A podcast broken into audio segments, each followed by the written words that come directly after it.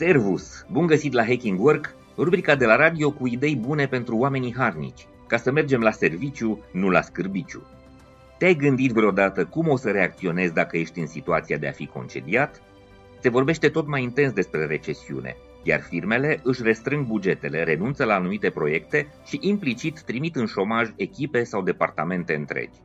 Concedierile în masă nu sunt făcute pe criterii obiective, nu au la bază o evaluare a performanței individuale. Pur și simplu se taie în carne vie, undeva într-un birou, al unor oameni care gândesc în căsuțe de Excel și văd angajații doar ca pe niște costuri. Peste noapte dispare echipa în care lucrai și nu mai ai loc de muncă. Dacă firma nu este obligată legal să îți ofere compensații și nu ai negociat un contract care să te protejeze în astfel de situații, te vezi șomer peste noapte, fără o sursă de venit de care să fii sigur. Experiența aceasta este traumatizantă. Este un șoc peste care puțini pot trece ușor. De multe ori apar atitudinile de revoltă și mărturisirile tulburătoare publicate pe rețelele sociale.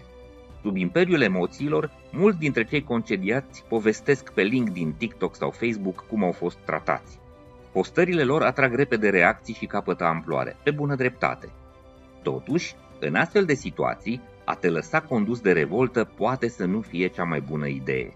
Sigur că ai dreptate când spui că ți s-a făcut o nedreptate și îl înfățișezi pe acel angajator în toată splendoarea cinismului său. Gândește-te însă că acea postare poate fi văzută de alți angajatori, care te pot considera un candidat dificil în viitor. Poate că este mai înțelept să treci peste durere și furie și, în postările de pe rețelele sociale, să scoți în evidență amintirile pozitive, să vorbești frumos despre foștii colegi și mentori, să le mulțumești celor cu care ai colaborat și să privești viitorul cu încredere. Dar lucrurile urâte trăite la momentul concedierii nu trebuie uitate sau ascunse sub preș. Există unde lucrăm.ro și Glassdoor, unde este chiar indicat să mergi și să scrii tot ce ți s-a întâmplat bun sau rău.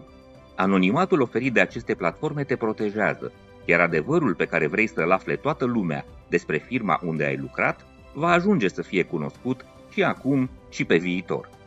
Cam atât pentru astăzi. Sper să nu treci prin experiențele urâte despre care am vorbit.